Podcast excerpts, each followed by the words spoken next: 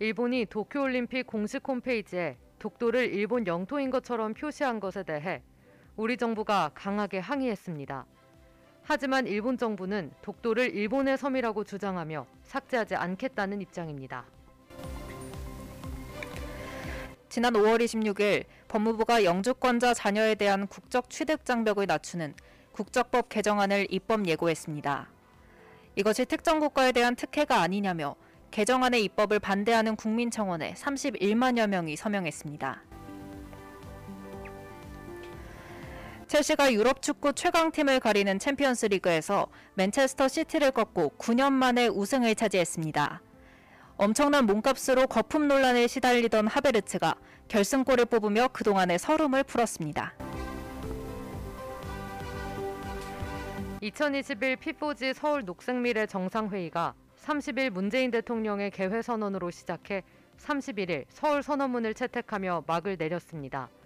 피포지 서울 정상회의가 어떤 회의인지, 이 회의에서 어떤 이야기가 오고 갔는지, 이에 대한 시민단체의 반응까지 살펴봅니다. 그것이 듣고 싶다 시즌 6 지금, 지금 시작합니다.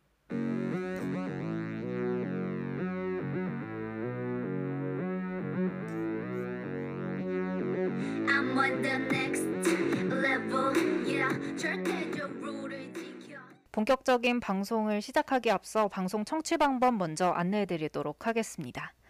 본 방송의 경우 PC나 스마트폰으로 청취해 주시는 분들께서는 yirb.연세.ac.kr에서 지금 바로 듣기를 클릭해 주시고 다시 듣기의 경우 사운드 클라우드와 팟빵에 yirb를 검색하시면 저희 방송을 비롯해 다양한 여배 방송 들으실 수 있습니다. 저작권 문제로 다, 시 듣기에서 제공하지 못하는 음악의 경우 사운드 클라우드에 선곡표 올려놓도록 하겠습니다. 더불어 엽은 이번 학기 안전하고 즐거운 방송을 위해 많은 노력을 하고 있습니다. 지금도 옆방에서 마이크와 마이크를 소독하고 마스크 쓰고 그렇게 안전하게 방송하고 있으니 안심하고 들어주셔도 괜찮습니다. 사회적 거리를 지키며 안심하고 들을 수 있는 엽이 되기 위해 항상 노력하겠습니다. 네, 안녕하세요. 저희는 그것이 듣고 싶다 시즌 6의 볶음 한입니다. 네. 저희 그냥 바로 첫 소식으로 넘어갈까요? 네, 좋습니다. 네, 그러면 네. 1부 2주의 N선부터 시작을 해볼 텐데요. 네. 2주의 N선 첫 번째는 도쿄올림픽 독도 표기입니다. 일본이 도쿄올림픽 공식 홈페이지에 실린 성화봉송 지도에 독도를 일본 땅인 것처럼 표시했습니다. 이에 외교부는 일본 측에 즉각적인 시정을 요구했지만 일본 정부는 우리 정부의 항의를 받아들일 수 없다며 거부했습니다. 정치권은 올림픽 보이콧까지 꺼내들며 강하게 반발하고 있고 우리 정부는 끝까지 적극 대응하겠다는 입장입니다. 네. 어, 일본 또 나왔네요. 보니까 아주 작게 점이 찍혀 있던데. 네. 아니, 이 주장 진짜 짜증나고 끔찍이네요. 네. 네. 가토 가스노부 일본 관방장관은 다케시마는 역사적 사실에 비춰봐도 그리고 국제법상으로도 명확히 일본 고유의 영토이며 한국 측 주장은 결코 받아들일 수 없다고 말했습니다. 도쿄올림픽 조직위원회는 특히 홈페이지 개설 당시만 해도 이 독도 표시가 조금 더 선명했었어요. 근데 지난해 흐릿하게 바꿔놓고 그래 놓고도 과거 웹사이트상 지도를 바꾼 일이 없다고까지 뻔뻔하게 주장을 했습니다. 네. 완전 그러셨어요 이런 거? 아이고 그러셨구나. 어, 아무튼 엄청 아, 왜 이렇게 뻔뻔한지 모르겠는데 아, 제 기억으로는 예전에 일본이 독도랑 관련해서 강하게 항의한 적이 있다고 하던데. 네. 혹시 다들 기억하실지 모르겠어요. 2018년 평창 동계올림픽 때 네. 당시 남북 공동선수단이 독도를 뺀 한반도기를 들고 개회식에 입장을 했었는데요. 네, 네. 그때 왜 그랬냐면 일본이 강하게 항의를 한 거예요. 그래서 국제올림픽위원회인 IOC가 어떠한 정치적 선전도 안 된다면서 삭제를 권유했기 때문이었습니다. 그래서 결국 저희는 네. 독도는 우리 땅인데도 불구하고 독도를 빼고 왜냐하면 큰 소란을 일으키고 싶지 않고 IOC가 그렇게 말했으니까 저희는 네. 그 말을 들어줬던 거죠. 아니 그러면은 이번 도쿄올림픽 때도 이 독도 표기 문제를 IOC가 삭제하라고 얘기해야 되는 거 아닌가요? 근데 이제 지금 문제가 되는 게 이 네. IOC의 이중적인 태도입니다. 아, 평창 동계 올림픽 때는 정치적 중립성 이런 거 강조했는데 지금 도쿄 올림픽 독도 표기 문제는 방관하고 있어요. 한국 홍보 전문가인 서경덕 성신여대 교수가 네. 최근 토마스 바흐 IOC 위원장과 IOC 전체 회원국 등에 해당 지도의 수정을 요청을 했는데요. IOC는 도쿄올림픽 조직위원회인 일본 측에 문의해 보라면서 그냥 네 아우 짜증나. 모르겠다 이런 식의 반응을 보였습니다. 아우 화나. 이 IOC 왜 그러는 거예요? 이래서 되는 겁니까? 근데 이게 네. 중요한 건이 IOC가 이중적인 태도를 보이는 게 이번이 처음이 아닙니다. 아휴. 2012년 런던 올림픽에서요. 네. 일본 체조 선수들이 그 우길기 문양 유니폼을 네. 입고 나와서 메달까지 땄었는데 IOC는 이에 대해 아무 조치도 취하지 않았어요. 아, 근데 또 그때 우리나라 축구 국가대표팀의 박종우 선수가 일본과의 네. 동메달 결정전에서 승리하고 나서 독도는 우리 땅이라는 문구가 적힌 플랜카드를 들었던 거에 대해서는 뭐 올림픽 헌장 50조의 정치적 의사표현 금지를 위반했네 어쩌네 이러면서 박종우 선수에 대해서 올림픽 동메달 수여를 잠깐 보류하기도 했었어요. 진짜. 아 일본만 나오면은 왜 이렇게 화가 막 치솟는지 모르겠는데 네. 제가 또 말도 안 되는 이야기를 하나 들었거든요. 이 네네. 아까 말씀하신 이 전범기 네. 우길기 응원을 허용한다라고 하던데 이게 좀 잘못 본 거죠? 그러니까 저도 이게 제일 네. 화가 나는 부분인데요. 2008년 베이징 올림픽 때 일본이 스스로 이 우길기가 정치적 상징물임을 인정하면서 우길기를 내걸었다가 문제가 생길 수도 있으니까 조심해라 네. 이런 말을 한 적이 있어요. 네. 그랬던 일본이 태도를 싹 바꿨습니다. 도쿄올림픽 조직위원회가 경기장 안에서 우길기 응원을 허용한 건데요. 이에 대해 IOC는 우길기가 정치적 목적으로 이용되는 일이 벌어지면 그때 상황에 따라 대처하겠다 이런 입장을 고수하고 있어요. 그래서인지 모르겠는데 일본이 더 대담해지고 있어요. 일본 골프 대표팀이 올림픽에서 입을 유니폼이 최근에 공개가 됐거든요. 며칠 전에. 네. 근데 그 유니폼 또한 우길기를 연상시켜서 지금 논란이 되고 있습니다. 진짜 정치적 중립성 때문에 이 인종 차별에 항의하는 무릎 꿇기 퍼포먼스 이건 또 금지했잖아요. 이게, 이게 무슨 주장인지. 그러니까요. 네. 경기장에서 인종차별이나 정치적 행위를 금하고 있는 국제축구연맹 FIFA도 네. 무릎 꿇기 퍼포먼스는 지금 예외로 두고 있죠. 어. 그리고 미국 프로풋볼 연맹 NFL도 앞으로는 선수들이 목소리를 내고 평화적으로 저항할 수 있도록 격려하기로 했다라면서 네. 잘못을 인정하고 사과했는데 이 IOC는 도쿄 올림픽 기간 동안 경기장에서 정치적 메시지를 전파하는 선수를 제재할 거라고 했습니다. 네. 커스티 코번트리 IOC 선수위원장은 시상대에서 무릎을 꿇는 것과 같은 표현을 하는 선수도 징계를 받느냐 이런 물음에 그렇다라고 확인을 했습니다. 어, 저는 이 무릎 꿇기 하는 세레, 세레모니가 네. 약간 선수들 무릎 걱정해서 막 그렇다는 얘기도 봤었거든요. 아, 네네. 근데 아, 이런 이런 의미가 있어서 금지를 해- 한 것도 있다고 하니까 아, 좀 짜증이 화가 막 나는데요. 아, 정말 네. 이게 기준이라는 게 있는 건지 사실 잘 모르겠는데 이 문제를 짚기에는 너무 많아서 하나를 콕 집을 순 없지만 다시 이제 독도 표기 문제로 돌아오면은 정치권에서 뭔가 대응을 했을 것 같은데 어떻게 대응을 하고 있는지. 지금 정치권에서 네. 아주 강하게 비판을 하고 있는데요. 네. 이용빈 더불어민주당 대변인은 브리핑을 통해서 올림픽을 앞두고 독도에 관한 일본 정부의 잘못된 행, 행위가 수정될 때까지 모든 방법을 동원해서 강력히 대응하겠다고 밝혔습니다. 또 민주당 대선 주자인 정세균 전 국무총리도요. 올림픽 지도 개정이 안 되면 국민 동의를 받아서 올림픽을 보이콧해야 한다라고 말하기까지 했습니다. 아, 네. 근데 또 올림픽 참가 자체를 보이콧하기에는 이 선수들 생각도 빼놓을 수가 없을 것 같아서 정말 애매한 부분인 것 같고 정말 곤란한 상황인 것 같은데 네. 이 정치권에서뿐만 아니라 청와대 국민청원에서도 이 올림픽 참가를 하지 말자, 보이콧하자라는 목소리가 일고 있죠. 네. 도쿄올림픽 조직위원회가 독도 일, 일본 땅 표기를 강행할 시에 올림픽 불참을 선언해야 한다라는 이런 청원이 올라와 있고 네. 아직도 현재 청원이 진행 중이고요. 이 청원 동의는 제가 가장 최근에 확인했을 때 5만 명을 넘어선 걸로 봤습니다. 우리 정부는 그러면 어떻게 대응을 하고 있고 대처를 하고 있는지 궁금하네요. 네, 우리 정부도 강경하게 지금 대응을 하고 있는데요. 네. 주한 일본 대사관 총괄 공사를 불러서 강력하게 항의를 했고요. 도쿄올림픽 지도에서 독도를 삭제할 걸 강력히 요구했습니다. 근데 이에 앞서 외교부는 공개적으로 총괄 공사의 초치를 예고했는데 네. 보통 상대국 외교관의 초치를 사전에 밝히지 않습니다. 그래서 이 사전에 밝힌다는 건 외교 관례상 아주 이례적인 일인데 네. 네, 이거는 아무래도 우리가 강경하게 대처하겠다 이런 의지를 드러낸 걸로 풀이가 됩니다. 아, 진짜 일본은 기가 막힙니다. 네. 그리고 일본뿐만 아니라 IOC도 되게 뭐 편향 편향적인 것 같다라는 생각, 우리 입장에선 좀 억울하다라는 생각이 드는데요. 이 올림픽 정신이랑 정치적 중립성이 과연 무엇인지 어디에 맞춰서 중립성을 이야기를 하고 있는 건지 굉장히 의문이 드네요. 드네요. 맞아요. 네. 저도 이걸 보면서 사실 객관적으로 봐도 이거 너무 편향되어 있지 않나? 이런 생각을 강력하게 이런 생각이 강하게 들었고 네. 또든 생각은 도대체 이 정치적이라는 말이 뭔지가 되게 궁금했어요. 그러니까. 옳은 걸 옳다고 말하는 것도 정치적인 건가? 특히 인종차별 관련해서 네. 그 무릎 꿇기 퍼포먼스도 네. 세리머니도 이것도 안 된다는 거는 네. 차별하지 말자는 의미의 이야기잖아요. 근데 이게 그쵸. 정치적이라고 하면 도대체 뭐가 정치적이지 않은 거고 뭐가 정치적인 건지 우리 땅을 우리 땅이라고 말하는데 그게 네. 왜 정치적인 건지 어 점점 알다가도 모르겠는 네. 점점 그런 상황입니다. 산으로 가고 있는 IOC인 것 같네요. 아무래도 도쿄올림픽을 지금 개막을 할지 안 할지도 불분명한 상황에서 지금 네. 이런 잡음이 들려오고 있는데 네. 일본이 정말 망했으면. 아니 혹시나 네. 자기들이 네. 스스로 어 이거 개막할 수 없겠다 취소할 수 없으니까 네. 이런저런 문제를 만드는 거 아닐까라는 생각도 살짝 아, 들긴 해요. 아, 핑계를 그렇다기엔 대려고.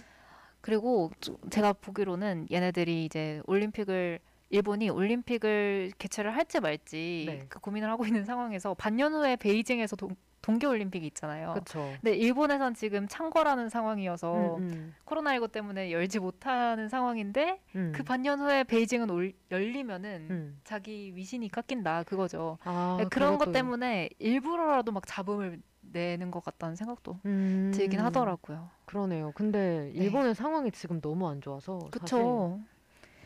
그냥 여- 올림픽을 개최하는 것 자체가 나라 그 나라에 도움이 될지 저는 사실 잘 모르겠습니다. 음, 맞아요. 네. 그래서 우리 아마 도쿄올림픽은 어떻게 되는지 네. 계속 지켜보도록 하고요. 네, 한번 다룰 기회가 있지 않을까 싶습니다. 네, 그럼 그 다음 N선으로 넘어가 볼까요? 네. 지난 5월 26일 법무부가 국적법 개정안을 입법 예고했습니다.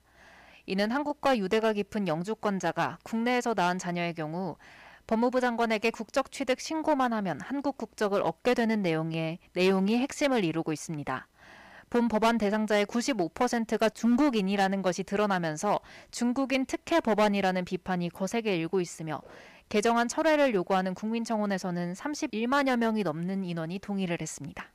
와, 국민청원 상당히 많은 분들이 지금 동의를 했네요. 네. 어, 이 논란을 먼저 보기 전에 이 개정안의 내용이 궁금한데 네. 혹- 혹시 그 내용 알려주실 수 있을까요? 그럼요.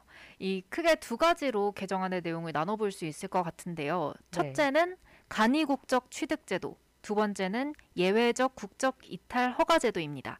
이 음, 논란이 되고 있는 문제는 첫 번째 문제인데 이 첫 번째 간이 국적 취득 제도는 영주권자 자녀 간이 국적 취득 제도라는 임- 이름으로 들어가 있는데요. 네. 국내에서 출생해서 우리나라와 유대가 깊은 영주자의 미성년 자녀가 우리 국적을 취득하기를 원하는 경우 신고에 의해 간이하게 주- 국적을 취득하는 제도입니다. 네. 여기서 영주자는 쉽게 얘기하면 국적은 없지만 우리나라에 살 수 있도록 허락을 받은 사람들을 의미하고 이 제도가 도입되면 영주자의 국내 출생 미성, 미성년 자녀 중 6세 이하 자녀는 별도 요건 없이 7세 이상의 경우에는 국내에서 5년 이상 체류한 경우 법무부 장관에게 국적 취득 신고를 하고 그 신고가 수리되면 우리 국적을 바로 취득할 수 있게 되는 겁니다. 네. 그럼 이제 개정안의 내용은 알겠어요. 네. 그럼 이 개정안 전에 개정되기 이전에는 네. 영주자의 자녀들이 국적 취득을 어떻게 했는지 네, 그간 영주가 영주자의 자녀들은 국내에서 출생하고 정규 교육 과정을 이수하여 그 국민에 준할 정도의 정체성 그리고 유대감을 갖고 있더라도 부모가 국적을 취득하지 않으면 본인이 성년이 돼서 귀화를 허가받아야 되는 그런 방법밖에 없었습니다. 근데 이번 개정안으로는 구- 우리나라 국적 취득이 좀 쉬워졌다라고 보는 거죠. 음, 굳이 성인이 될 때까지 기다리지 않아도 되고 그 전에 허가만 받으면 국적을 간이로 취득을 할 수 있다 이런 내용입니다. 그러면 이 개정안에 따라서 이제 국적 취득이 쉬워진다고 했는데 네. 이게 모든 영주 영주권자를 대상으로 하는 건가요? 아, 그건 아닌데요. 이 국적 제도의 중요성 그리고 상징성을 고려해서 대상자를 선정했다고 합니다. 음. 이 2, 3대 두 세대에 걸쳐서 국내에서 출생을 했거나 아니면 우리와 역사적, 혈통적으로 유대 관계가 깊은 영주자를 우선 대상으로 했는데요. 즉, 이 동포라고 부르는 사람들이죠. 아. 한국계 외국인과 제한 화교만을 대상으로 삼는다는 것이 법무부의 설명입니다. 이 논란에 대해서 뭐 어느 정도 대비책을 마련해 둔 게 아닌가라는 생각이 들더라고요, 저는. 아, 그 유대 관계가 이런 걸 의미하는 거군요. 네.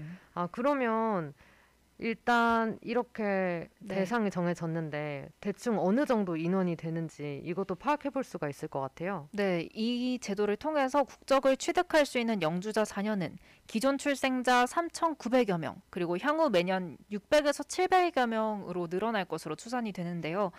이 중 대다수가 중국 국적자들이라고 합니다. 아, 지금 이게 논란이 되고 있는 부분인 거죠? 네, 그죠. 이게 사실상 그 한국에 있는 중국인들을 위한 법이 아니냐 이런 음. 얘기가 나오고 있는 건데요. 이런 입장과 함께 이 중국인들에 대한 무차별적인 혐오 표현도 지금 조금은 걱정스러운 부분이 있어요. 이 국민청원에서도 이 중국인들 자체에 대한 뭔가 비난 같은 것도 같이 이어지고 있더라고요. 음. 근데 또 보면 중국 국적자의 경우에는 이 쉽게 국내 국적을 취득을 할 수 없는 방지턱이 하나가 있는데 네. 중국 국적법이 거주국 국적을 취득하는 해외 출생자에게 국적을 부여하지 않는다고 합니다. 그래서 아. 법적으로는 중국인들이 이중 국적이 불가능한 상황인 거죠. 그래서 이 중국인들이 어 무차별적으로 우리나라 국적을 이중 국적으로 취득할 수 있다 이건 아닌데요. 네. 어 그래도 악용의 여지가 분명히 조금은 존재를 한다라는 이야기도 나오고 있고 음. 무분별한 악용은 이런 이유 때문에 안 될 거다라는 시각도 있습니다. 확실히 우리나라가 이 미국 같은 다른 나라들보다는 확실히 폐쇄적인 건 맞죠. 네네. 그래서 이 다문화 시대에 맞춘 것 혹은 인구 문제 해결을 위한 방안으로 국적법을 개정을 했다 이렇게 얘기를 하고 있기는 해요. 네. 근데 이 국적 취득의 길을 열어주는 게 사실 사회 안정이나 정부의 복지 혜택 수혜자의 폭이 넓어진다 이런 이해관계가 얽혀 있기 때문에 어, 조금은 더 신중해야 되지 않을까라는 생각이 듭니다. 음. 그러네요. 네, 저 한편으로는 네, 어, 이 부분을 일단 개정을 하고 나서 네. 하나씩 보완해 가는 것도 방법이겠다라는 생각도 드는데 네 맞아요. 네. 신중해야 할 부분이기도 하죠, 확실히. 네, 이게 네. 아무래도 우리나라 안에서 이 외국인 이주자들과 섞여야 하는 건데 음. 이런 내용 자체로 아직 입법 예고만 된 상태에서 혐오가 이렇게 넘쳐나는 상황에서는 네. 어, 조금 문제가 있지 않을까라는 생각도 들긴 합니다. 음. 그러니까 우리가 약간 다문화 사회로 가고 있긴 하지만 네, 되게 아직 뭔가 의식적인 측면에서 맞아요. 그 받아들일 준비가 안 되어 있는 분들이 참 많은 것 같아요. 네, 그러다 보니까 이런 문제가 있을 때 바로 그냥 개정안 자체만 나왔을 뿐인데 네, 막 공격을 하기 시작하고 이러니까 맞아요. 이게 또 언론에서도 굉장히 이런 몇 퍼센트가 중국인이다 이런 네네. 식으로 보도를 하다 보니까 맞아요. 어, 이거 진짜 중국인들 받으려고 하는 정책 아니야 이런 목소리도 많이 나오고 있고 음. 사실 걱정이 안 되는 건 아닌데 음. 이렇게까지 뭔가 혐오한다, 뭐 이렇게 규탄한다 이런 식으로 나올 게 있을까? 조금은 더 대화를 하면서 조정을 해나가야 되지 않을까라는 생각이 듭니다. 네. 이 개정안에 또 다른 내용이 있는 거죠? 네, 맞아요. 두 번째는 예외적 국적 이탈 허가 제도의 신설입니다. 이 내용에 대해서는 사실 언론에서 크게 보도가 되진 않았는데요. 네. 이 예외 조항은요. 어, 국적 선택 기간 내에 본인에게 책임을 묻기 어려운 사유로 우리 국적을 이탈할 수 없었던 복수 국적자에게 국적을 이탈하지 못함으로써 중대한 불이익이 예상되는 경우에는 법무부 장관의 허가를 받아 예, 예외적으로 우리 국적을 이탈할 수 있게 한 제도입니다. 음. 살짝 어렵게 들리는 이유는 아마 추상적인 표현들 때문인 것 같은데 네. 뭐 책임을 묻기 어려운 사유, 뭐 네. 중대한 불이익 이런 걸 좀 더 구체적으로 말해주는 규정이 있을까요? 네, 이 본인에게 책임을 묻기 어려운 사유, 그러니까 국적을 이탈해야 할 사유는 네. 주된 생활 근거를 외국에 두고 출생 신고조차 하지 않은 경우, 혹은 아. 외국에서 출생하고 국내에 입국한 사실이 없는 경우, 입국한 적이 없는 경우, 이런 것처럼 사회 통념상 신고를 못할 수밖에 없었던 네, 신고를 할 수 없었던 그런 이유가 있고 그 책임이 본인한테 있지 않은 경우라고 합니다. 그리고 여기서 중대한 불이익이 예상되는 경우라고 했는데 이 중대한 불이익은 우리 국적을 이탈하지 못함으로써 직업을 타국에서 가질 수 없고 뭐 이런 음. 불이익이 타국에서 있을 수 있잖아요. 이런 경우라고 합니다. 음. 근데 저는 또 하나의 궁금증이 들었던 게 네. 이 법안이 갑자기 뭔가 어떤 논의가 있지 않고 바로 저한테는 들렸던 느낌이 조금 있었거든요. 그래서 아, 네. 어떤 계기로 이게 마련이 된 건지 궁금했어요. 아, 이 법안은 지난 2020년 9월에 헌법재판소가 네. 병역 준비역에 편입된 복수 국적자로서 국적 선택 기간 내에 한국 국적을 이탈하지 못한 대상자에게 일률적으로 국적 이탈을 제한하는 국적법 제12조 등에 대해서 과잉 금지 원칙에 위배된다라는 취지의 결정을 한 것에 대한 영향입니다. 아. 네, 그러니까 병역 문제에 걸려 있어서 네네. 국적을 이탈하지 못하면 병역의 의무를 다해야 되는데 음. 이 국적을 피치 못한 사정으로 이탈하지 못해서 병역은 계속 다가오고 음. 병역 기피자로 처벌을 받게 될 위기가 있기 때문에 그런 아. 것들에서 뭔가 피할 수 있게 탈출구를 마련해 준 게 아닌가라는 생각이 듭니다. 음, 그러네요. 네.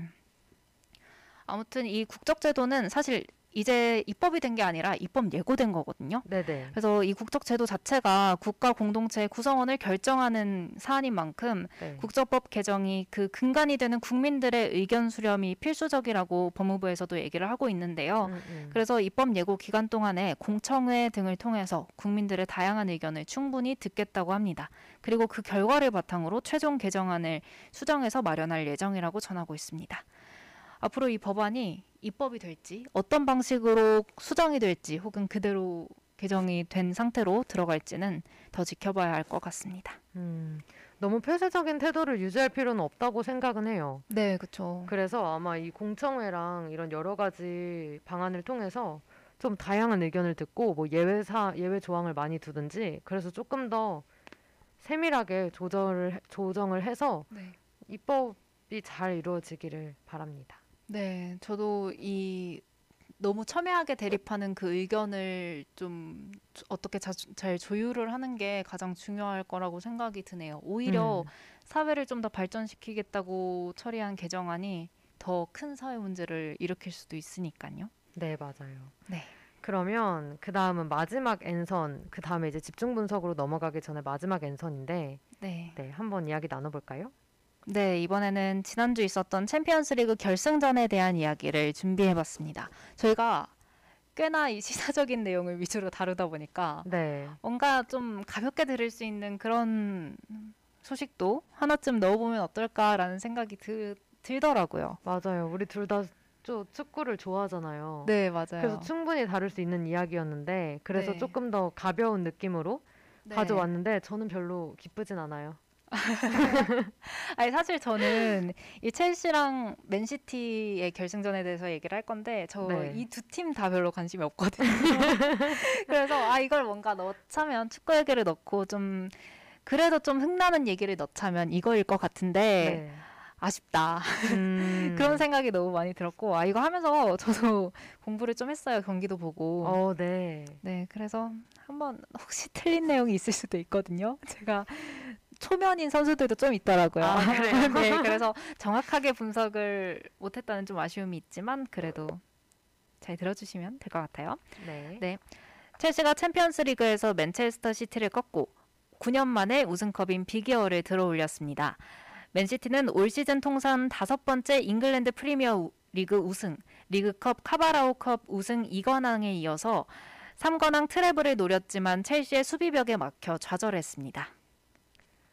와, 맨체스터 시티와 첼시. 네. 이두 팀에 대해서 전 알아야겠어요. 모르니까. 두팀 어떤 팀인가요?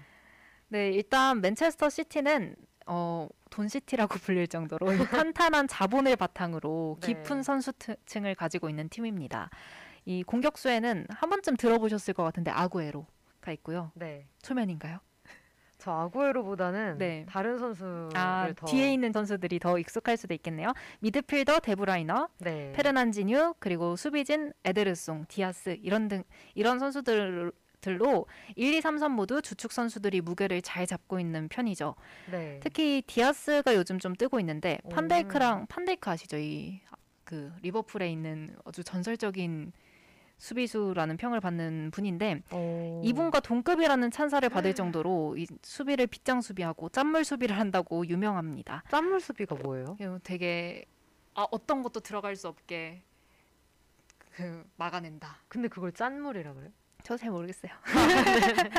궁금했어요. 뭔가 그런 거 아닐까요? 아, 왜 이렇게 뭐? 짜 이런 것처럼 아왜 뭐 하나 어. 안 넣어줘 아, 이런 그런 느낌? 거죠. 아. 공 하나 안 넣어주는 그런 짠물 수비로 유명한 거죠. 아. 네. 양쪽 백도 역시 이 축구의 수비선에는 그 양쪽 백하고 가운데 중앙 수비가 있는데요. 이 네. 양쪽에 있는 백 역시 안정적인 발밑을 보여주고 있어서 강점으로 꼽히고 있습니다. 음. 근데 이런 팀이 또 약점도 있나요? 네, 약점 어느 팀이나 약점은 있는데요. 이 일단 맨시티는 명성과 달리 단 한 번도 챔스나 유로파리그 결승전 무대를 밟아본 적이 없습니다. 아 진짜요? 네, 그리고 맨시티가 이전에 좀 실험적인 전술로 인해서 흔들리는 모습을 좀 보였었는데요. 이게 음. 감독이 펩이라는 사람인데 네. 이 사람이 뭔가 실험적인 전술을 좀 많이 쓴다고 하더라고요. 네네. 그래서 이 펩 감독이 모험을 하려고 하면 망한다 아. 이러면서 좀 변수로 예상되기는 했죠. 이 맨시티에서도 이 감독의 역량이 항상 중요한데 네네. 이 감독이 선수를 어떻게 기용을 하느냐 그거에 따라서 전술이 정말 많이 바뀌고 음. 그 경기에 성패도 좀 갈리는 승패도 좀 갈리는 경향이 있습니다. 음. 그러면 이제 첼시는 한번 설명 들어봐야 될 것 같은데요. 아, 네. 캉테, 캉요미 아시나요? 들어봤어요. 캉테가 아주 귀여운 외모로 이 축구 팬들의 마음을 사로잡고 있는 그런 선수인데요. 바로 검색해 봅니다. 네, 정말 그 짤이 있거든요. 저거요, 두 번째 거. 귀엽죠? 네. 진짜 귀여우시다. 네, 근데 91년생이에요. 저는 오. 은바페 또래인 줄 알았죠. 근데 캉테는 네, 서른 줄이 넘은 어. 아주 베테랑의 선수입니다. 월드컵 좀 보셨다 혹은 축구 좀 좋아하는 친구가 있다 하면 한 번쯤은 들어보셨을 것 같은데요. 네네. 이 캉테가 있다는 게 가장 큰 장, 장점이고요. 제가 네. 생각하기로는 역시 맨시티처럼 수비진이 되게 촘촘해요. 근데 유럽 대회 경험이 많고 이번 결승이 세 번째 결승전이었어요. 그래서 선수단도 이 유럽 리그 경험이 굉장히 많은 선수들이 많고 이팀 음. 자체도 결승 자체에 대한 뭔가 모험 같은 건 없는 거죠. 음. 네. 이 결승전을 경험했냐 안 했냐를 계속 말씀드리는 이유는 네네. 제가 재작년에 토트넘을 정말 챙겨봤을 때가 있었어요. 네네. 그때 리버풀과의 결승전 혹시 기억하시나요? 저는 딱 그거 네.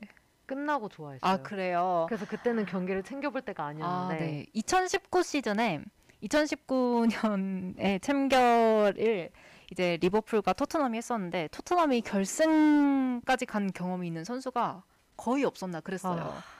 그래서 정말 처참하게 무너졌던 아, 처참했어요? 처참했어요. 아? 그때 막 로즈가 있었는데 지금은 아마 없을 거예요. 네네 그 없어요. 핸드볼을 해가지고 오 마이 갓. 페널티킥을 줘서 한번 한 골을 먹고 나서 결승전에서? 네 그렇습니다. 그래서 엑스맨이 아닌가 하는 얘기까지 나왔었던 아무튼 그때가 정말 전 그 새벽인데도 네. 그 경기를 챙겨봤었거든요. 아, 그리고 리- 옆에서 리버풀 아 그 리버풀 팬인 다른 친구와 연락을 하면서 봤는데 네. 정말 화가 났습니다. 아 진짜 저는 그게 아마 네. 작년 20, 2019년 이맘때쯤이겠죠? 아 맞아요. 5월 6월이었던 것 같아요. 제가 딱그 네. 6월에 첫 경기를 네. 보고 네. 그다음에 9월부터 빠지기 시작해서 새벽 경기를 아이고. 보기 시작했는데 아쉽네요. 그때 사람들이 네. 계속 그 챔스 결승 얘기를 하는 거예요. 맞아요.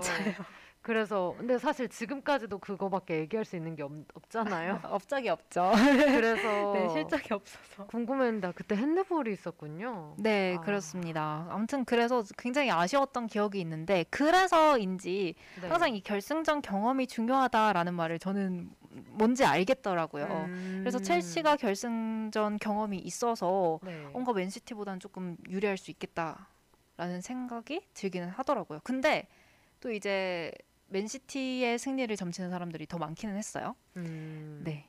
그럼 이제 결승전 드디어 네. 어떻게 됐나요?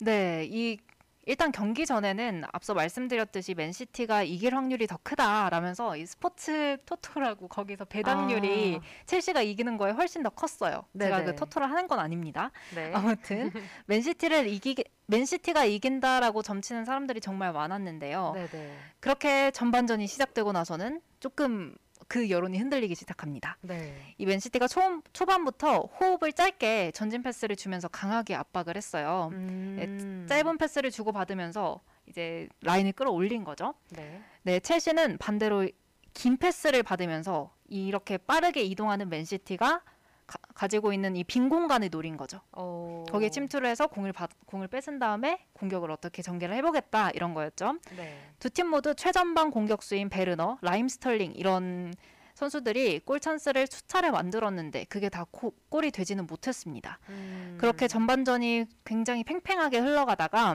42분에 첫 와. 골은 첼시에서 먼저 터졌어요. 진짜 좋았겠다. 네. 아, 그동안 가성비 떨어지는 몸값이라고 아 돈 너무 많이 주고 될것 같다. 근데 돈값 못한다 이러면서 굉장히 욕을 많이 먹었던 하베르츠가 한 건을 한 겁니다. 음. 이 메이슨 마운트가 중앙에서 쇄도하는 그러니까 중앙에서 뛰, 뛰쳐 올라가고 있는 하베르츠한테 패스를 찔러줘요. 네. 그리고 이걸 잘 받은 하베르츠가 상대편 수비 라인을 이렇게 드리블로 깨면서 맨시티의 골문, 골문으로 돌진을 합니다. 와. 그리고 골키퍼까지 제치고 제치고 골을 넣었습니다. 이렇게 전반전에서 첼시가 먼저 승기를 잡으면서 확실히 유리하게 흘러갔죠. 이런 큰 대회 그리고 결승에서는 이 선제골의 선제골의 힘이 정말 대단한 것 같은데요. 그니까요. 네. 돈을 얼마나 줬든 전반 이거 넣었으면 그냥 아. 다된 거 아닌가요? 네, 저는 진짜 한 번이라도 이걸 좀 제 눈으로 맞아. 생생하게 그 현장에 가서 보고 싶다, 직관을 하고 싶다라는 생각이 너무 또 내 팀이 크게 듭니다. 아, 내가 응원하는 팀이 그럼 얼마나 행복할까? 어, 한이 요즘도 토트넘 좋아하나요? 아, 요즘 안 좋아요, 볶음은? 아, 저는 조금 저는 네, 2019년 네. 9월부터 지금까지 네. 경기 아, 거의 하나도 안 뺐어요. 아 진짜 다 봤어요? 네. 아 대단하다. 저는 그러니까- 클립만 보거든요. 적어도 네. 그러니까 중간에 잠들지 않는 한 음, 진짜 다 봤고 어, 클립은. 이제 또 보고 아 진짜. 그랬는데 요즘 좀 재미없지 않나요? 요즘 재미없는데 네. 근데 이게 습관이 됐어요. 어, 아 진짜 찐팬이다. 습관이 돼서 네. 그냥 경기를 보면서 딴 걸 하더라도 아, 무조건 네. 경기 틀어놓고 어, 요즘 쿠팡 플레이 또 가입하셨어요. 당연하죠. 와 대박. 그걸로 보고 왜냐면 네. 그 TV로도 볼 수 있는데 네, 그 유료 채널 되어 있는데 네. 가끔 안 할 때도 있더라고요. 아 그래요? 그래가지고 그건 네, 맞아요. 쿠팡 플레이로 보고 하면 JTBC 4, 3 막 이런 데서 하잖아요. 아니면 스포, MBC 스포츠 플러스 이런데 그쵸. 그러니까 스포 TV 이런 맞아 데서 스포 하죠. TV에서 저는 보는데 네 맞아요. 아 저는 아 그 아무리 내 팀이어도 재미없으면 못 봐요. 아 진짜 네 아무튼 역시 네. 그래서 이렇게 승기를 먼저 잡은 첼시가 후반전에서도 이 기세를 몰아가는 경향이 짙었는데요. 네.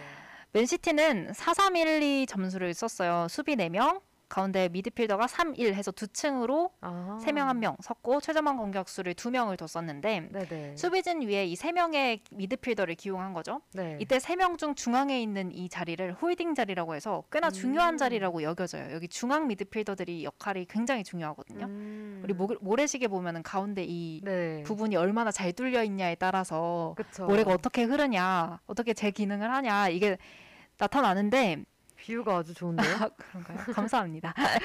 네 여기서 이 홀딩 자리에서는 수비진을 보호하고 second ball 그러니까 튕겨 나오는 공을 잘 따내서 아. 공격 흐름을 뒤트는 역할을 해야 돼요. 네네. 근데 이 자리에 귄도안이라는 선수가 들어갔는데요. 네. 이 귄도안이 제대로 활약을 하지 못했습니다. 어... 그래서 빈 공간을 정말 너무 많이 만들어서 첼시에게 공격 기회를 준 거죠.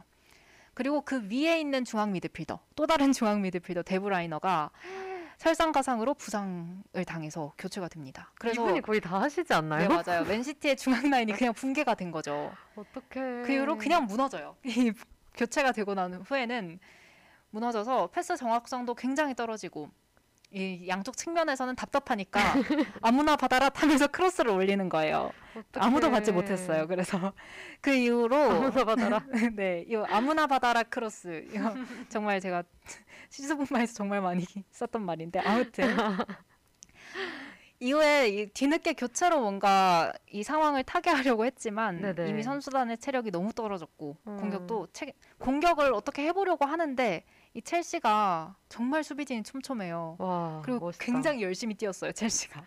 거기에 오. 막혀서 힘을 쓰지 못하고 추가 시간에 이제 마지막 찬스도 리야드 마레즈의 슈팅이었는데 그것도 들어가지 못하면서 결국 전반전을 기조를 이어가면서 경기를 마무리를 했죠. 그럼 그 전반전 골로 그냥 이긴 거네요. 네, 그쵸. 와. 아, 저는 네. 수비가 탄탄한 게 너무 부러워요. 그쵸. 아이 토트넘은 진짜 네. 수비 허술한 거 보면 진짜 화나거든요. 속 터집니다. 근데 진짜 한 세 명의 공격수가 알짜배기여도 음. 수비가 망가지면 맞아. 그냥 끝인 거예요. 그래서 맞아, 맞아. 항상 이 수비진 탄탄한 게 저도 항상 부러웠습니다. 아, 진짜 멋있었겠다. 네, 맞아요. 어 그러면은 간단하게 네네. 승리 요인이나 페인을 좀 짚어볼까 하는데요. 네네네. 네. 일단 말씀드렸듯이 맨시티의 페인은 허술한 중원 그리고 음. 최전방 공격수의 부진이라고 생각을 하는데요. 이 맨시티의 펩 감독이 페르난지뉴 대신 균도안을 선택하면서 초반부터 중원 싸움에서 조금 밀렸거든요. 이 균도안이 이번 시즌에 계속 좋은 활약을 펼쳤기 때문에 그 기세를 이어가라 하면서 넣은 것 같기는 했지만 네. 이번 결승에서는 조금 약했습니다. 음. 그래서 이 수많은 맨시티의 팬들이 균도안을 왜 쓴 거냐, 아. 왜 선발에 균도안을 넣었냐, 그래서 거의 먹었겠다. 역적으로 끌고 가고 있고 기사도 그런 기사가 정말 많이 나오더라고요. 네. 그리고 최전방에 있는 라힘 스털링 이 어. 사람도 힘을 못 썼어요. 이 선수도 거의 힘을 쓰지 못하고 이 첼시의 수비진에 빈번히 지워지면서 번번이 지워지면서 네 모두 막혔고 사라졌습니다. 그러면서 이제 네. 맨시티가 지게 된 것 같죠. 그럼 반대로 네. 첼시의 승리 요인은 뭔가요? 어, 캉테의 컨디션도 꽤 중요했는데 4강에서 두 경기 모두 이 첼시의 캉테가 MOM에 활약을 하면서 폼을 완전히 끌어올렸어요. 와. 그래서 중원이 캉테가 캉테도 중앙에 있는 미드필더인데 네네. 보다 안정적이었다는 느낌이 들더라고요. 그리고 이 팀이 상승세를 좀 이어가고 있었기 때문에 그런 음. 기세도 좀 작용을 한 게 아닌가 싶어요. 그리고 무엇보다도 이 첼시의 3백 정말 열심히 뛰었습니다. 음, 음. 이 견고한 수비진이 열일을 한게 후방 빌드업이 탄탄하니까 이 전반적인 경기 흐름을 좀 잡고 갈 수 있었던 게 아닌가라는 음. 생각이 들더라고요. 그리고 상대 전술을 좀 파악을 미리 하고 그에 대응하는 롱패스로 뒷공간을 노리는 그 전술 역시 좀 첫 골을 쏘- 뽑아내는데 큰 역할을 하지 않았나 싶습니다. 어, 되게 잘 정리해 주셨는데요. 네, 저 스포츠 기자 출신이죠. 아, 맞네요, 맞네요. 네, 이거 한 2년 만에 썼는데 어. 어, 기- 추억이 새록새록 하더라고요. 원래 이런 걸 쓰는 거였어요? 항상? 축구 경기에 대한 그 분석 기사나 아니면 오. 축구 내용을 정리하는 경기 내용을 정리하는 그런 상보를 썼었죠. 오. 네. 멋있다. 아예 아닙니다. 네 아무튼 아무나 받아라 크로스가 저 제일 좋았어요. 괜찮죠. 네, 아, 아니, 저그 말 되게 좋아해요. 이거 너무 좋은데요? 그걸 너무 많이 봤거든요. 찰떡같이 짓지 않았습니까? 어, 너무 네. 찰떡 같아요. 월드컵에서 이용 선수의 크로스가 아무나 받아라시였다고 막 그런 얘기가 있었죠. 오. 네, 아무튼 그렇습니다. 항상 축구 얘기할 때는 좀 신이 나는데요. 음. 네, 저는 챔결을 준비하면서 사실 두 팀 모두 아까 말했듯이 제가 네네. 눈여겨보는 팀이 아니었기 때문에 나름대로 조사를 해서 네. 하느라 좀 쉽지가 않았습니다. 음. 다음에도 이 축구 소식을 다룰지는 미지수입니다. 네. 진짜. 네, 확실히 경기를 보면서 느낀 건 한국 축구보다 템포가 정말 빨라요. 맞아요. 네. 그건 진짜 맞는데 아니 이제 또 네. 당분간 경기가 많이 없지 않나요? 맞아요. 그렇죠. 그래서 요즘 다시 다시는 아니고 네. 그 스포츠 뉴스 보면 K리그도 되게 재미있게 많이 나오더라고요. 아, 그리고 맞아요. 직관하면 진짜 재밌다고 해서 한번 가실래요? 어, 저 진짜 가고 싶다는 네. 생각했었고 네. 그리고 잠깐 이 틈을 타서 야구나 농구를 좀 파볼까라는 네. 생각을 했어요. 왜냐면 네. 경기 보기 전에 몰랐는데 네. 한번 경기를 보기 시작하니까 일주일에 많으면 막 두 번까지 네. 있었잖아요. 그러니까 그럴 때마다 이렇게 막 두근두근 하는 그런 기분을 느낄 수 있었는데 네. 그게 없는. 네 없는 시즌이 있다는 게 되게 좀 마음이 별로 좋지 않고 네. 아 근데 야구는 쉽지 않으실 거예요. 4시간이에요. 아 근데 저 어릴 때 야구 경기를 진짜 많이 보러 갔어요. 그래요. 가서 먹기만 해서 문제였는데. 저도요 치킨. 아 저 떡볶이. 근데 근데 진짜 막 네. 따라 부르고 이런 거 너무 재밌었고 그래서 맞아요. 그리고 요즘 또 멋진 선수들이 좀 눈에 보여요? 아니 돌아와서 하고 아 그래. 계시잖아요. 뭐. 아그 유명하신 분들. 네, 그것도 있고 또 외국에서도 활약하고 계시는 분들 있고 음, 류현진 선수도 맞아요, 뭐 맞아요. 최근에 음. 뭐 얘기 계속 나오고 하니까 네, 아, 보고 싶다 생각도 들고 네. 아, 저 원래 야구 좋아하셨어요? 괜 좋은데 제가 왜 그러냐면 네. 어릴 때 발야구 하지 않았어요? 네. 트라우마가 있구나. 네. 저- 제가 네, 제가 그런 걸 진짜 못해요. 네. 그래서 공을 찼는데 애들은 멀리 갈 거라고 생각하고 이렇게 멀리 쳐다봤는데 진짜 통통 튄 그때가 잊혀지지가 않아서 너무 부끄러워서 그 뒤로 뭐 야구의 야자도 발야구일 뿐이지만 네. 그런 게 있는데 볶음 잘 차죠. 저는 잘 찰 것 같아. 발야구는 거의 했던 기억이 없고. 근데 그냥 공을 잘 찰 것 같아. 아니, 아니 저는 보는 거 잘하지 우- 보기보다 운동 신경이 뛰어나지 않아요. 아, 그래요? 되게 네. 잘할 것 같은데. 근데 피구는 좋아했습니다. 아 잘할 것 같아. 피고 마지막까지 남죠. 그래서 기억이 잘 안 나는데 그냥 네. 재밌게 했던 기억이 있어요. 오. 네. 전 피고 그냥 소리만 질렀어요. 무서워가지고 나 빨리 맞춰줘 나 나갈래 맨날 그럼 저 거기서 나가 나가 나가 나가서 뛰어다니까 제발 맞춰줘 막 이러고 공 잡고 나가 막 이러고. 맞아 맞아 맨날 네. 그랬는데 네. 맞아 농구는 그런 거 있지 않았어요? 농구공 그 넣는 음. 그 뭐야 수행평가 슈팅? 네 그건 네. 잘했어요. 아 그래 저 그거 되게 못했는데. 그건 잘했고 배구 이런 거 연습하는 거 이런 건 잘했어요. 어 마침 근데 이 신우님이 배구도 재밌어요라고 하셨어요. 못 봤어요. 오 네. 배구도 재밌다고? 어, 네, 전 여자 배구 보거든요. 배구 재밌죠. 제가 원래 흥국생명을 챙겨봤었는데 네네. 그 쌍둥이가 터지고 나서는 네네. 아좀 뭔가 보면 안 되나 음. 싶긴 했는데 그거 약간 쌍둥이 그학 폭 사건 있고 난 후로 네. 뭔가 드라마틱해졌어요 흥국생명이. 아 굉장히 그 맞아요. 위기를 극복하고 우리끼리 뭐 팀워크를 다져서 어떻게 한다 하면서 김연경 선수가 굉장히 중심을 잘 잡고 있거든요. 음, 음, 음. 그런 서사가 너무 좋더라고요. 약간 저는 알아. 스포츠 보면서도 그 서사가 굉장히 중요한 것 음, 같아요. 그게 저도. 약간 입덕 포인트가 되는. 저도 저도 맞아요. 그래서 저는 배구도 좋아합니다. 배구 좋아하고 배구 도 보면은 남자 배구가 저 남자 배구는 한 번도 안 봤거든요. 한번 보시면요. 네. 그 축구 선수들의 때깔과 조금 다릅니다. 아 왜요? 어떤 게? 뽀얗고 잘생겼어요. 아 진짜? 팔다리가 엄청 길고 아 진짜요? 굉장히 아이돌스러운 얼굴의 분들도 계시고 그게 게- 경기 중에 보여요? 보여요. 엄청 빠르잖아요. 아 그 TV 중계 화면에 한 명씩 보이면 저 지금은 남자 배구를 막 보고 그러진 않는데 네. 아직 기억나는 게 어릴 때 봤는데 한선수 선수라고 있거든요. 이름이 한선수예요. 이름 너무 멋있다. 이름이 한 선수고 선수입니다. 아무튼 아, 근데 캉테 너무 귀여웠어 아까. 근데 이분이 젊었을 때 정말 잘생겼었거든요. 오. 그래서 굉장히 좋아했던 지금은 살짝 나이가 드셨는데 10, 10년 전? 막 그렇게 봤으니까 그때는 정말 미소년이셨어요. 지금은 아, 결혼도 근데- 했고 애도 있으실 거예요 아마도. 아 근데 확실히 네, 좀좀 선수의 느낌은 약간 다르군요. 약간 귀공자 느낌 아닌가요? 그죠? 아, 그러네. 약간 고생 안 한 느낌인데요? 그죠? 그냥- 피부가 너무 좋아요. 그러네. 그리고 아무튼, 아무래도 네. 실내고. 네, 그래서 피부가 뽀얗고 약간 그렇더라고요. 오. 그래서 어릴 때 좋아했다가 사실 근데 저는 약간 이상하게 배구는 남자 배구보다 여자 배구가 재밌더라고요. 저도 약간 여자 배구만 본 것 같아요 지금까지. 그리고 여자 음. 배구 너무 멋있어요. 그쵸? 선수들 진짜 너무 멋있고. 그 박희진 선수인가? 그분 너무 멋있어요. 아, 알것 같은데? 열심히 검사, 검색합니다. 박희진 선수? 알 것 같은데. 김희진인가? 어. 김희진인 듯 합니다. 어? 아니. 김희진 선수 맞네요, 맞습니다. 맞네. 아, 이 선수 알아요, 알아요. 네, 이분이 올림픽이었나? 그때 정말 팬이 많았어요. 멋있어. 네, 너무 멋있죠. 아무튼 저는 그 여자 배구 선수들 좋아합니다. 저 그거 예전에 네, 김연경 선수가 막 뭐지 항의하는 거 영상 네. 짤들 있잖아요. 그 식빵 짤. 어 뭐 그런 거나 네. 막 헤헤헤 막 이러는 거 그게 너무 웃기고 너무 멋있는 거예요. 네, 집에서 그거 엄청 따라했는데 맞아요. 가족들이 진짜 엄청 웃었어요. 지금 한번 제대로 할 수 있는데 이거는 목소리로만 할 수 없어. 이러면서 표정으로 해야 돼. 그 목소리로라도 저는 안 돼, 저는 안 돼. 실제로 볼 수 있잖아요. 안 돼, 안 돼. 네, 알겠습니다. 아무튼 아, 한번 너무 봐드렸어요. 기억해 주세요. 아무튼 경기 너무 보고 싶어요. 네. 진짜 재밌겠다. 나중에 코로나 끝나면 우리 한번 갑시다. 가서 떡볶이도 먹고. 진짜 좋아요. 네, 그럽시다. 언제가 될지 좋습니다. 모르겠지만.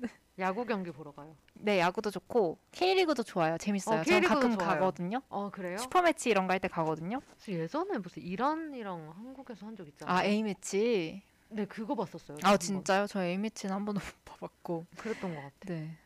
그렇습니다. 네, 여기까지 우리는 N선, N선. 함께 알아봤는데요. 노래 한 곡 듣고 이- 이주의 집중 분석으로 넘어갈게요.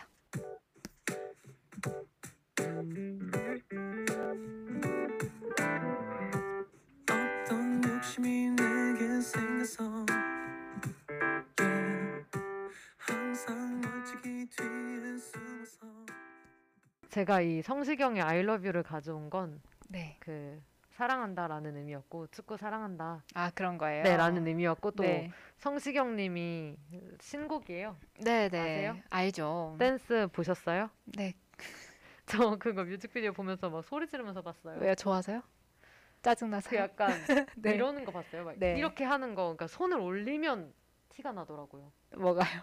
그 춤이 어색하신 게. 아, 발 움직일 때까지는 괜찮아요. 근데 손을 올리는 순간 네. 살짝 오글거려지면서 아, 그랬던. 그게 매력이죠. 맞죠, 맞죠. 네, 아, 전 발라더들 춤추는 거 굉장히 좋아합니다. 근데 노래를 많이 듣진 않아요. 아 그래요? 네. 아무튼 이번 앨범이 새로 나와서 한번 틀어봤습니다. 아, 전 또 저한테 하는 말씀인 줄 알고 괜히 아. 좀 설- 설렜는데 아쉽네요. 저 원래 훈세 얘가 이렇게 예뻤나 하려다가. 아, 그 노래 참 좋죠. 그니까 그거 네. 하려다가 제가 그 노래 제가 알려드려서 아는 거예요? 아니죠? 제가 원래 교환학생 때 엄청 열심히 듣고 아, 있었는데 그래요? 제 컬러링이었잖아요. 한때. 와서 네, 네. 오랜만에 들었는데 네. 그걸 제가 볶음이 컬러링으로 들었어요. 아, 그래요? 그래서 그때 놀랐어요. 헉, 이 노래를 컬러링으로 해놨네 이러면서 네, 아, 그 노래 참 좋죠. 그때부터 통했죠. 아, 그때부터 우리는 참 괜찮은 인연이었던 것 같아요. 윙크하지 마세요 윙크. 윙크 그거 나만 볼 수 있으니까 지금 다른 사람 아무도 다볼 때 하시고요. 아무도 못 보니까 하는 겁니다. 네. 이번 집중 분석으로 넘어가 볼게요. 네. 네.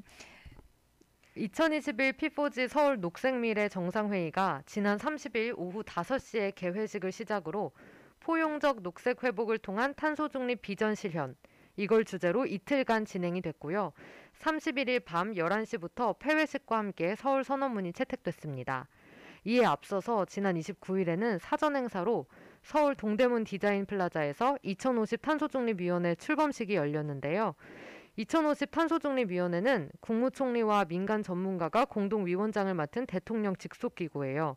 그래서 그동안 받아왔던 그 탄소중립 정책의 컨트롤 타워가 없다는 그 비판을 불식하고 또 탄소중립 달성 의지를 과시하고자 이렇게 만들었다고 보면 됩니다.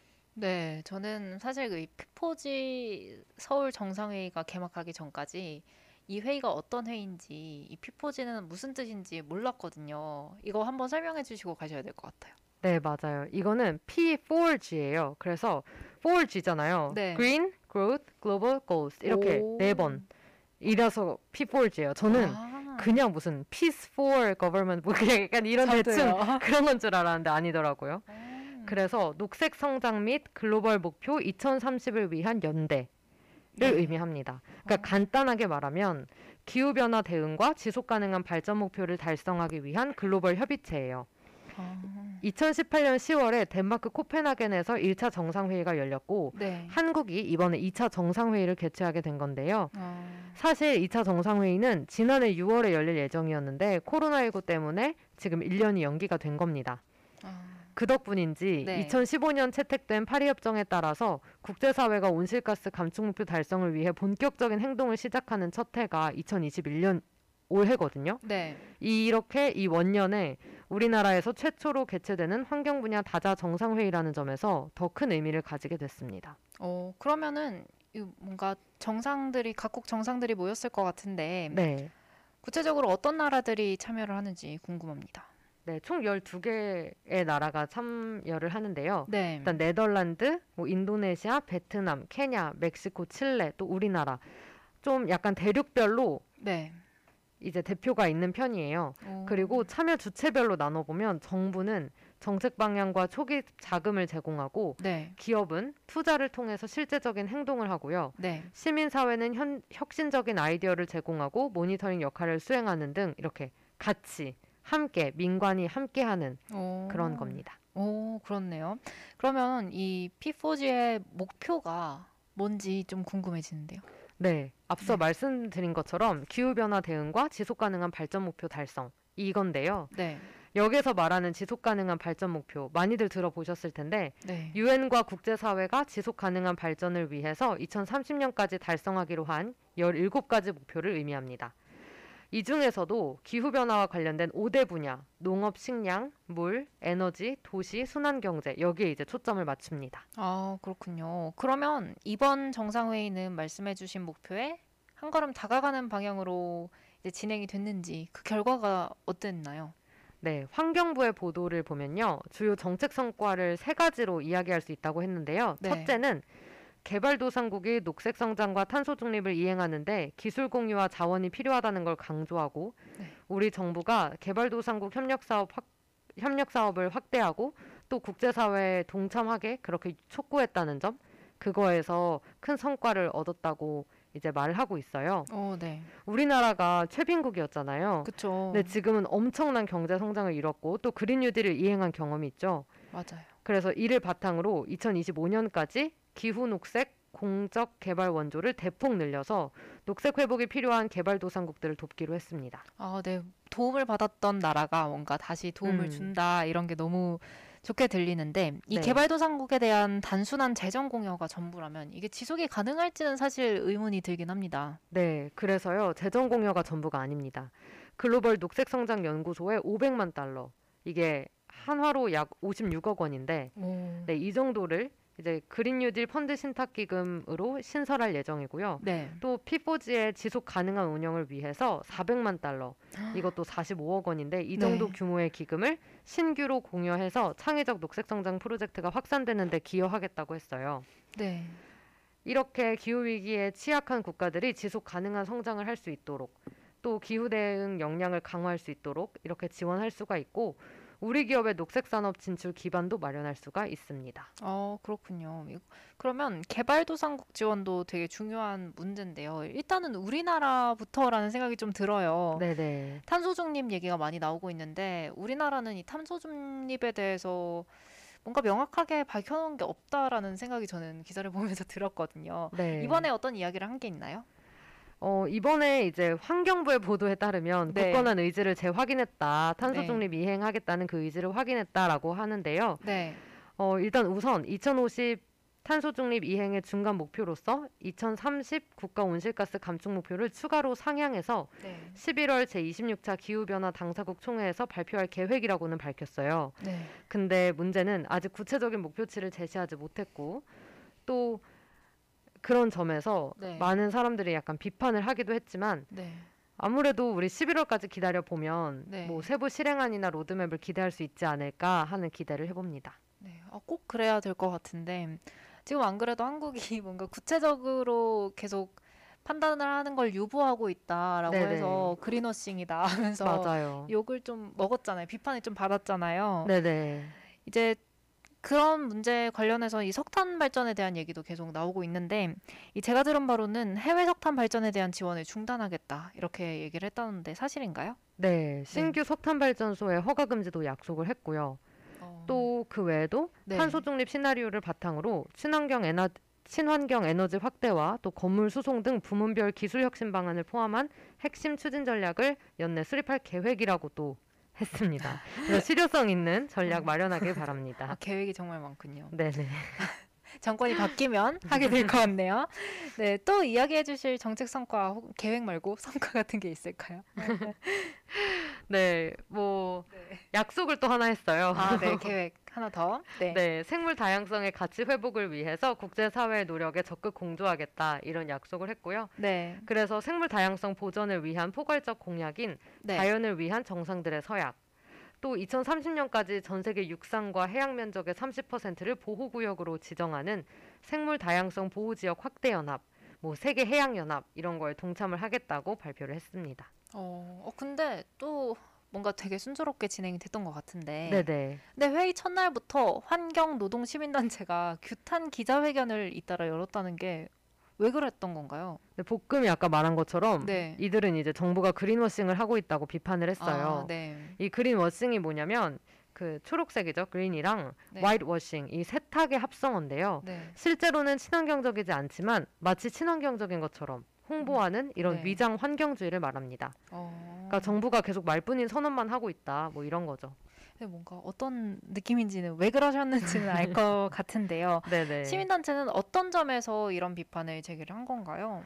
일단 정부가 탈탄소 정책을 표방하면서도 해외 네. 석탄 발전 건설을 지속하고 있었죠. 그리고 네. 가덕도 신공항 건설 그쵸. 이런 것처럼 탄소 과다 배출 사업을 계속 유지하고 있기 때문인데요. 네. 또 문재인 대통령이 피포지 홍보 영상에서 발언을 한 게 하나 있어요.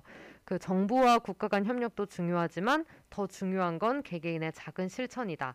이렇게 말을 했는데 네. 솔직히 사회 시스템의 변화 없이 개개인의 착한 실천으로는 위기를 넘어설 수 없잖아요. 네. 그 부분을 이제 비판을 했고 또 피포지와 탄소중립위원회가 기후 위기 상황에서도 노동자들의 고용 보장 같은 그런 정의로운 전환보다 기업 지원을 활성화하는 데만 집중하고 있다고 이제 비판을 했습니다.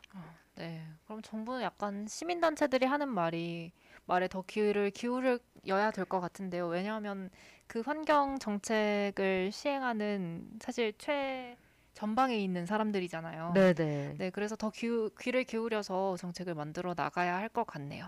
그럼 이틀 동안의 정상회의를 마무리하면서 서울 선언문이라는 걸 채택을 했다고 들었는데 이 서울 선언문 어떤 이야기가 담겨 있나요? 어, 이 서울 선언문에는요. 네. 녹색 회복을 통해 지구 기온이 산업화 이전 보다 1.5도 이상 올라가지 않도록 하자는 파리 협정 이거를 실천을 하고요. 네. 또 탈석탄을 향한 에너지 전환을 가속화하고 또 해양 플라스틱 문제 해결에 노력하는 등 기후 선도국과 개발도상국이 기후 위기 대응에 광범위하게 동참한다는 내용을 담았습니다. 이게 파리 협정처럼 구속력이 있는 건 아니지만 네. 공허한 외침이 되지 않도록 전 세계가 함께 노력해야겠습니다. 네, 맞습니다. 그러면 이제 이 전 세계가 행동하는 것만 남았다라는 생각이 드는데요. 네. 앞으로 일단 우리 정부의 계획은 어떤지, 어떤 실천 계획을 가지고 있는지가 궁금합니다. 또 이제 계획이 뭐가 되게 많아요. 네.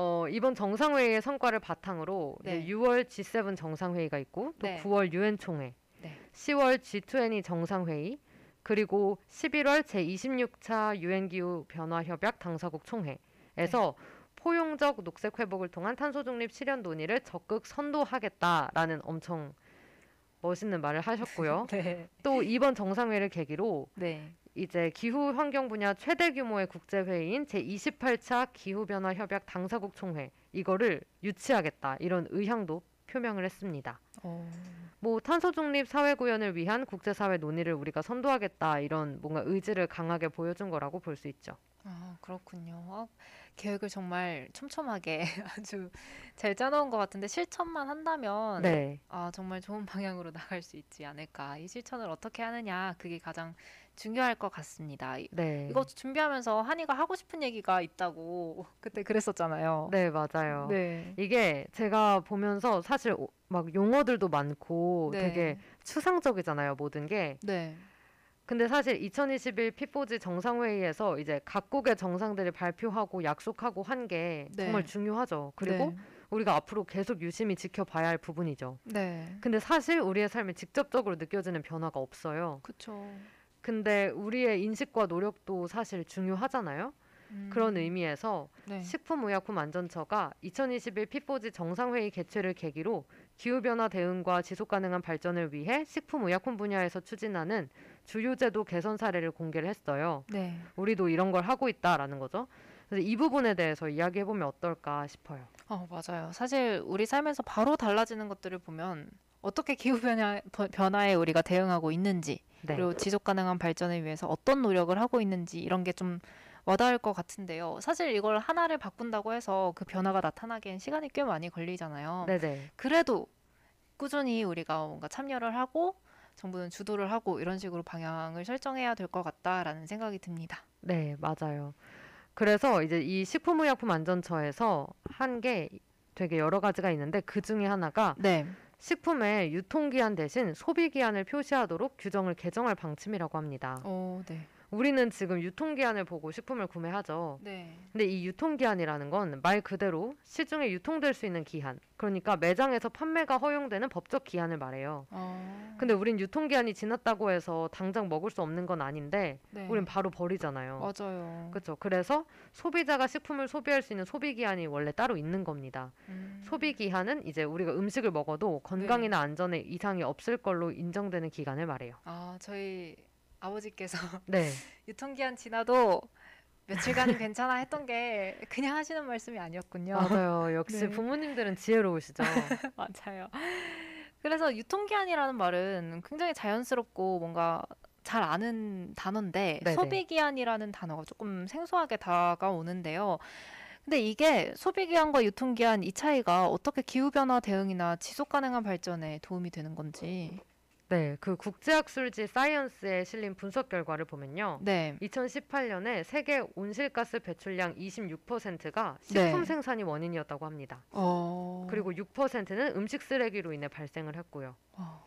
그러니까 우리가 유통기한이 지난 식품 바로 폐기하는데 사실 네. 유통기한 지났어도 소비 가능한 식품을 폐기하는 게 되는 거잖아요. 네. 그래서 유통기한 대신 소비기한을 표시하면 뭐 식품 폐기량 그리고 이산화탄소 등 온실가스 배출량을 좀 줄일 수 있지 않을까 하는 오, 겁니다. 어, 굉장히 신기하네요. 저는 약간 음식물 쓰레기는 네네. 땅에서 묻어서 거름이 된다. 이렇게 이렇게 생각을 하고 있었거든요. 이게 네네. 온실가스를 배출하는 주 원인이라고 하니까 음. 조금 좀 더 신경을 써서 행동을 해야겠다라는 생각이 듭니다. 어, 네네. 신기하네요. 그럼 또 다른 사례도 준비를 하셨죠? 뭐가 있어요? 네, 단백질 식품을 확보하기 네. 위해서 식용 곤충 인정 범위도 넓힌다고 합니다. 어.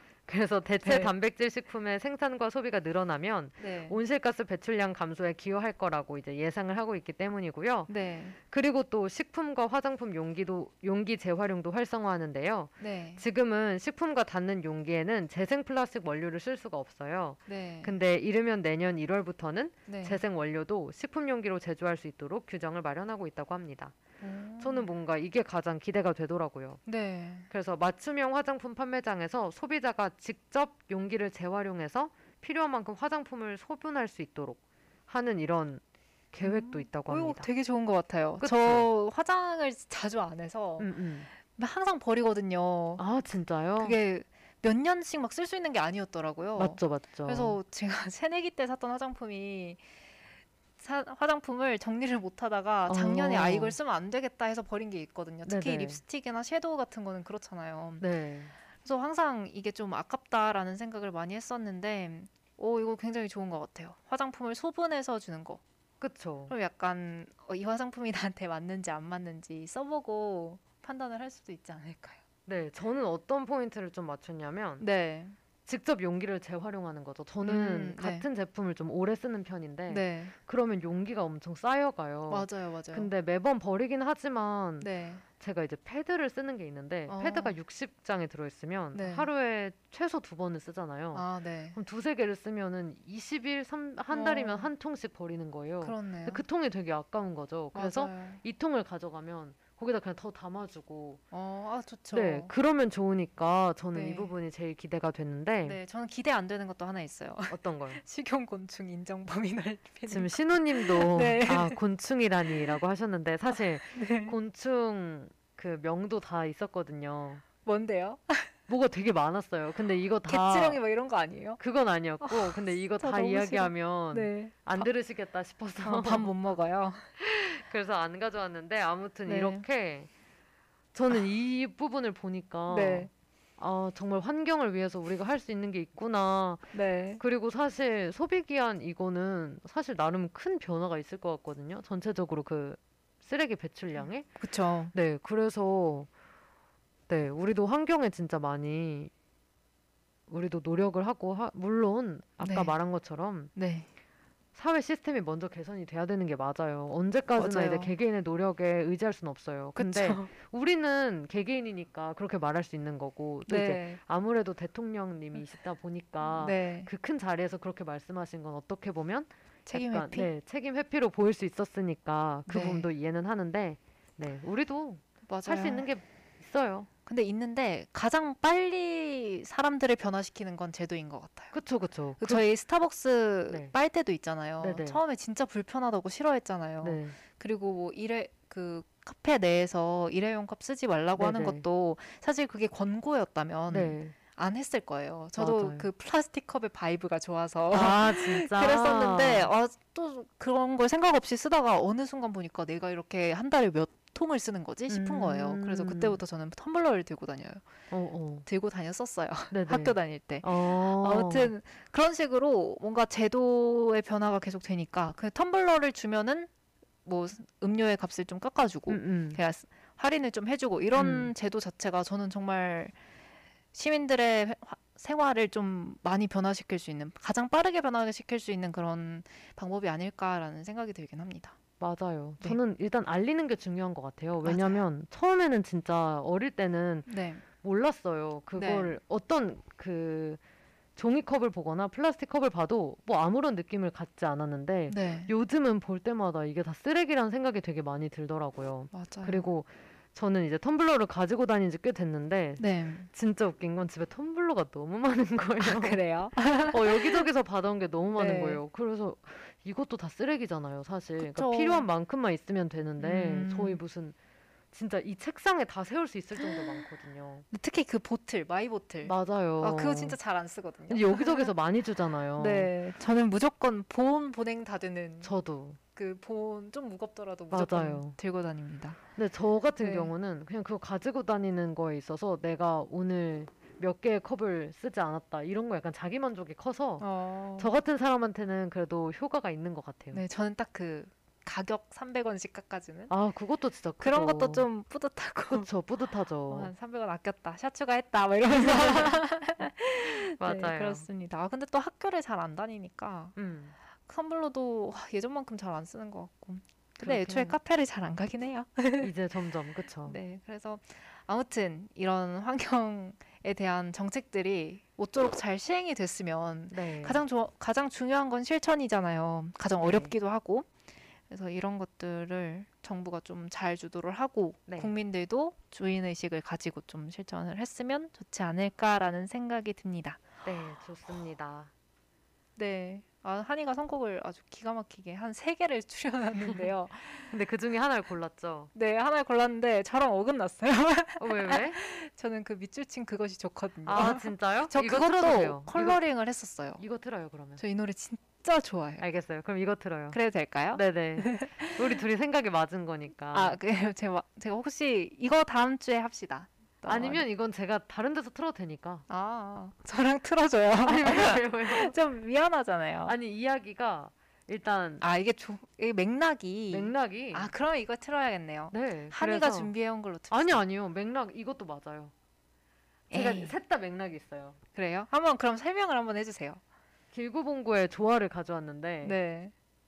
좋잖아요. 환경 보호하자고요. 너 무 좋아 이런 느낌으로 가져온 건데. 야 할래? 좋아 이런 어, 거죠. 네, 그쵸. 이 노래도 제 컬러링이었어요.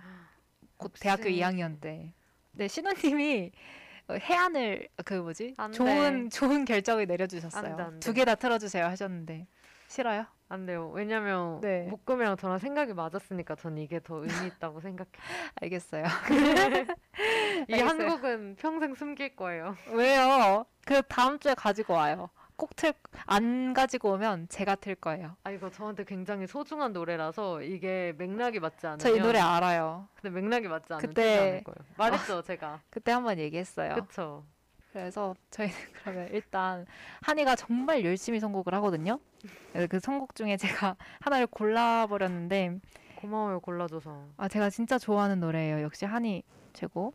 아무튼 이 노래도 지금 들으시는 분들 한동안 플레이리스트에 있을 겁니다. 오늘 방송 들어주셔서 고맙고요. 저희가 첫 인사를 아까 안 했는데 맞네. 마지막 인사는 빼놓지 않고 한번 해봅시다. 좋아요. 지금까지 그것이 듣고 싶다 시즌 6의 볶음 한이었습니다. 들어주셔서 감사합니다. 감사합니다. 어린